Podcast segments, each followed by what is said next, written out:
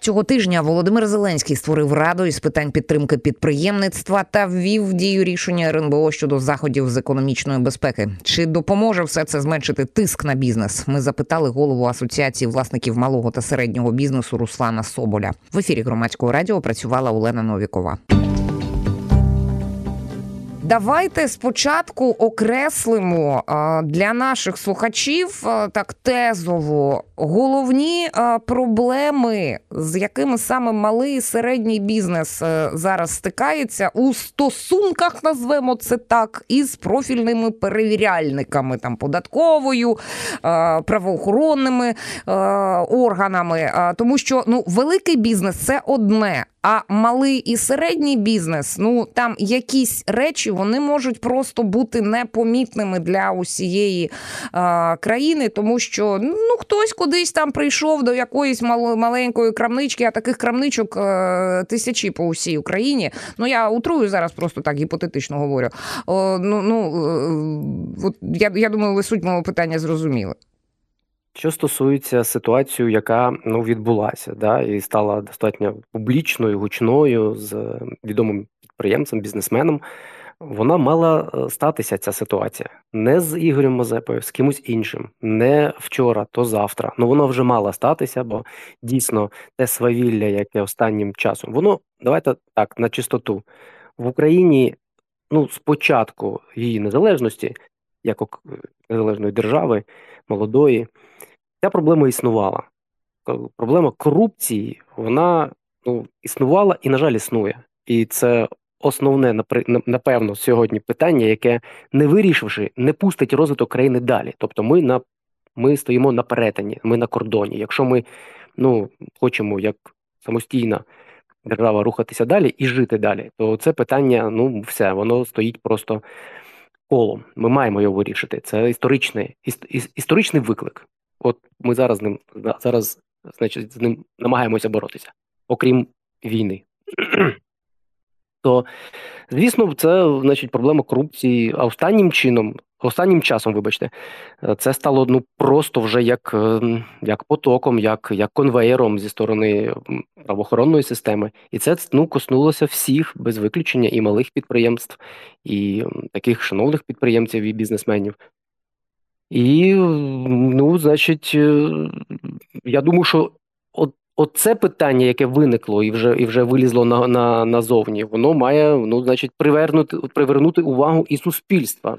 Бо раніше до цього випадку, значить, це було питання один на один підприємства з, з системою. Правоохоронною системою, перевіряючою системою проти системи дуже важко боротися. Система завжди, як то кажуть, знаєте, у правоохоронців є такий вислів: у у системи на один патрон більше. Скільки б ти значить, не відстрілювався, у системи на один патрон більше. Це правда.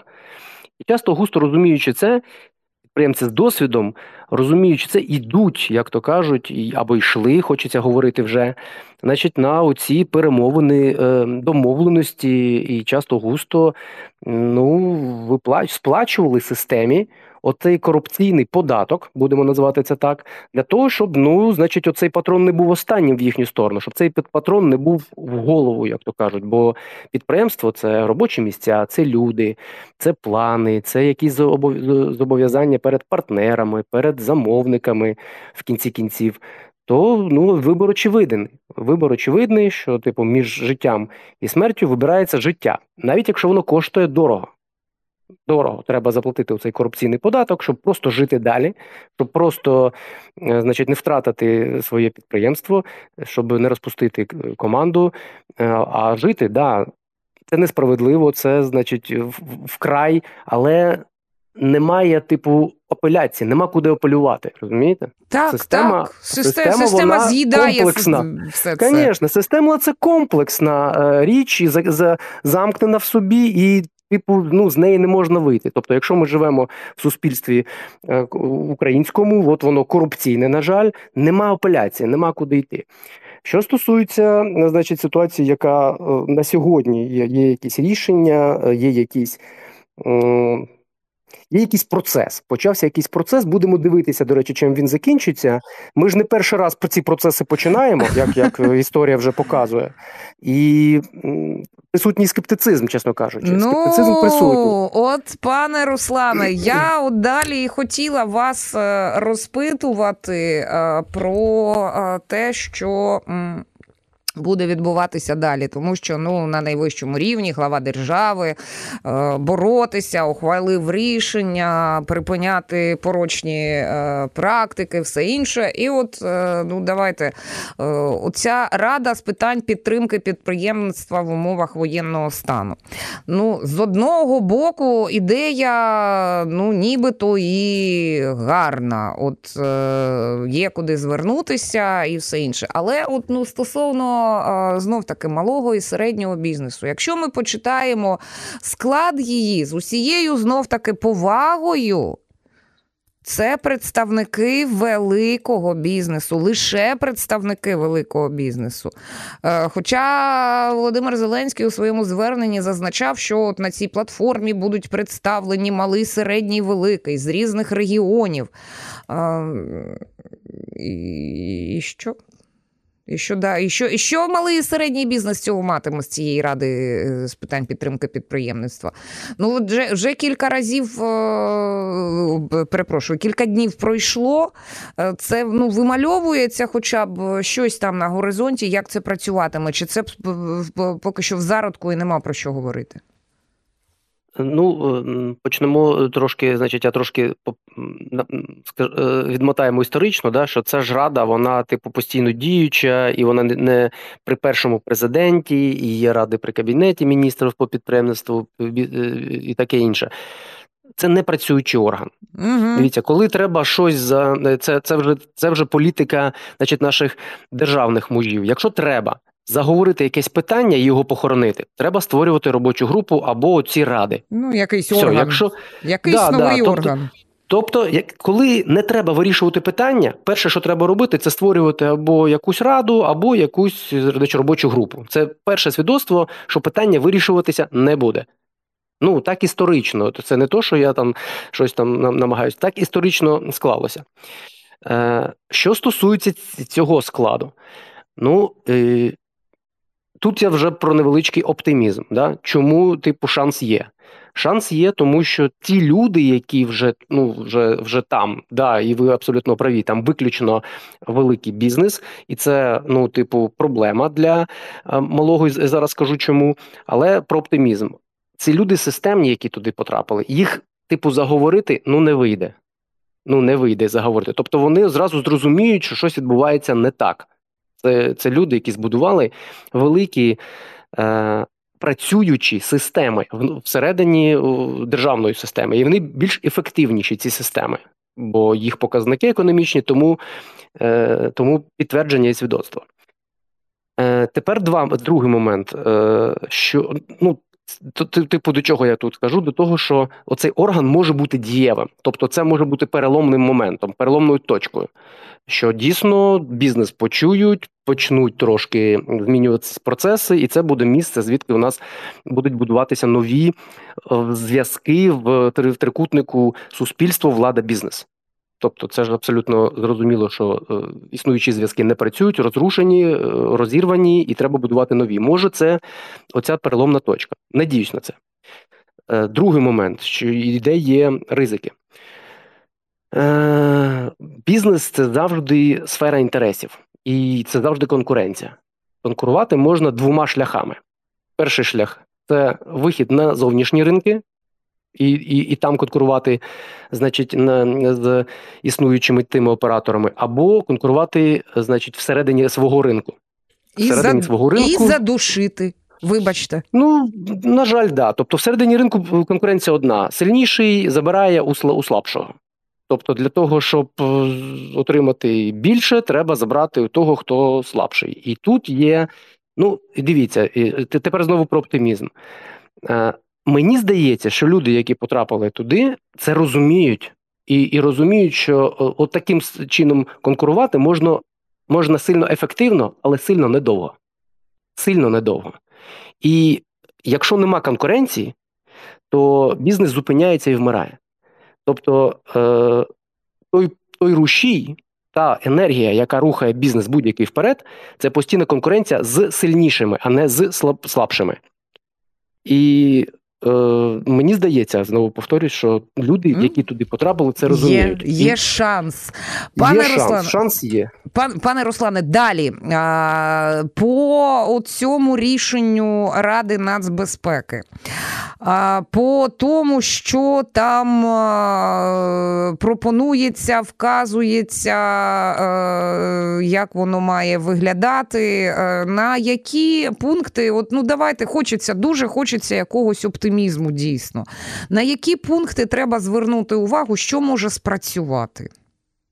Е, Дивіться. Е, на мій ну, погляд, от, наприклад, це що...